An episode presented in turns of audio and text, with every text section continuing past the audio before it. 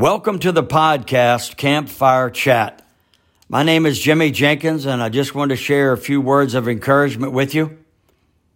You know, we're talking uh, some more uh, about Psalm 34, a few verses, and um, I was just thinking about, you know, being careful about the things that we see with our eyes. Be careful with the things that we hear with our ears and be careful with the things that we say with our tongue. And there's a song that uh, I learned out as a child. It goes something like this. Oh, be careful, little tongue, what you say. Be careful, little tongue, what you say. There's a father up above, looking down with tender love. Oh, be careful, little tongue, what you say. Be careful, eyes, what you see. Be careful with your eyes, what you see. There's a Father up above, looking down with tender love. Oh, be careful, eyes, what you see. Be careful, ears, what you hear. Be careful, ears, what you hear. There's a Father up above, looking down with tender love. Oh, be careful, ears, what you hear. I thought that was a neat song to share with you today. And you know, we go back to Psalm 34, verse 11. It says, Sons and daughters, come and listen, and let me teach you the importance of trusting and fearing the Lord.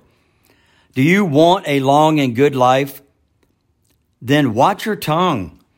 Keep your lips from lying.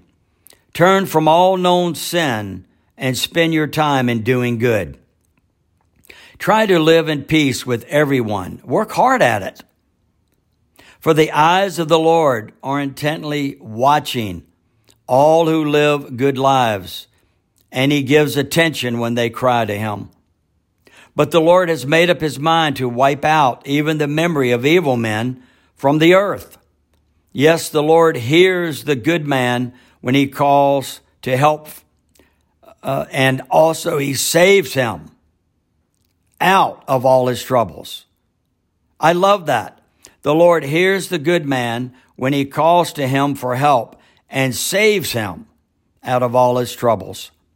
The Lord is close to those whose hearts are breaking. He rescues those who are humbly sorry for their sins. The good man does not escape all troubles. He has them too. But the Lord helps him in each and every one. God even protects him from accidents. Calamity will surely overtake the wicked. Heavy penalties are meted out to those who hate the good. But as for those who serve the Lord, he will redeem them. Everyone who takes refuge in him will be freely pardoned. I love the word. I love that those verses out of Psalms. And so today, let's say to him and to ourselves, eyes be careful what you see, ears be careful what you hear, and tongue be careful what you say.